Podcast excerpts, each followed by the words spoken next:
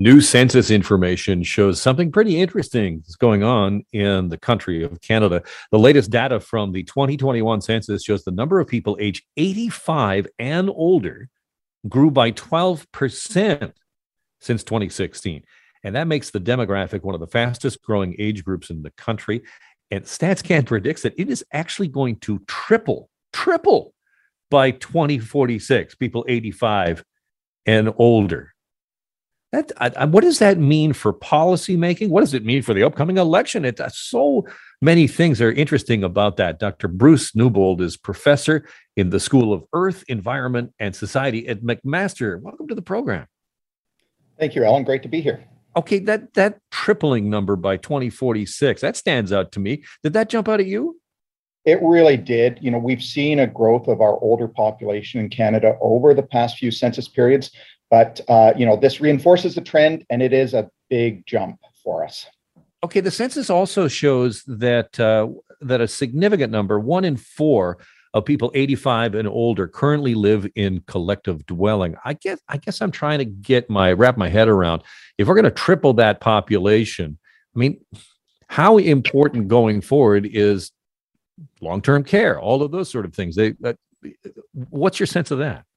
Well, and I think, you know, as we, re- we reflect on the COVID pandemic, it shows the difficulties and the limitations of how we care for our older adult population.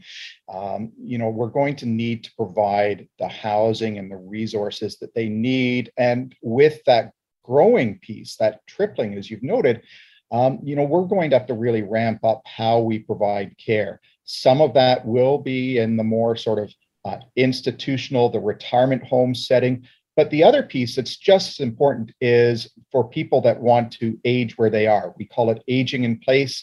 So it's either in their current home or in at least the community where they already are, and they have social ties, they know people, they know the area.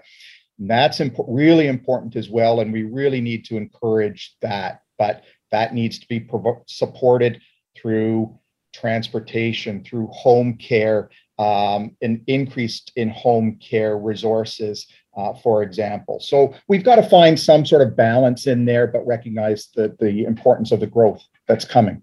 It, it's interesting me that, to me that all of the sort of the housing talk right now is sort of focused around first-time home buyers and getting into the market and can you afford a home? And there doesn't seem to be as much conversation about how, how are we going to build some kind of collective living? How are we going to build Uh, homes that are going to cater to those eighty-five plus? That, do you think that's missing in our conversation? I do. Uh, you know, we do spend so much time talking about new home buyers, and that's an important part of our market for sure, and getting people sort of into that part of our economy. But at the other end, we have to think about how we're going to provide housing and homes, you know, smaller homes, single level homes, for example, or apartments, the shared dwelling opportunities. We really do need to be spending time thinking about and building uh, those sort of opportunities for our population.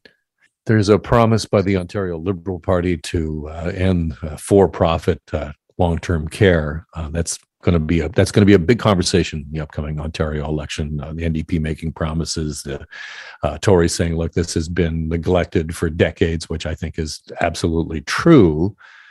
Do you think it's going to jump up higher in the conversation? I mean, we've known this has been a problem for decades, and we just don't do anything about it.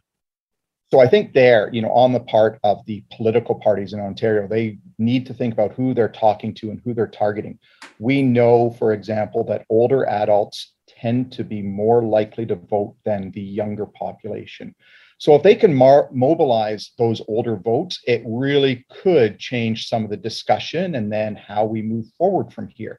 But they have to be able to mobilize and interest those votes, um, which then poses a risk for younger groups, younger age groups, uh, that they might be shut out of the political process in a way. Fascinating stuff. Bruce, I appreciate your time today. Please be well. Thank you. You too. Take care. That's Doctor Bruce Newbold, who's professor in the School of Earth, Environment, and Society at McMaster, talking about the new census information. Let me drop a little bit more from the census just, just coming out this morning. For the very first time, millennials in Toronto have edged out baby boomers, with more than two in five city dwellers last year being between the age of twenty-five and forty. Millennials everywhere. God, edging out the baby boomers. Good thing I'm Gen X. I just, they can't come anywhere near me. No, sirree.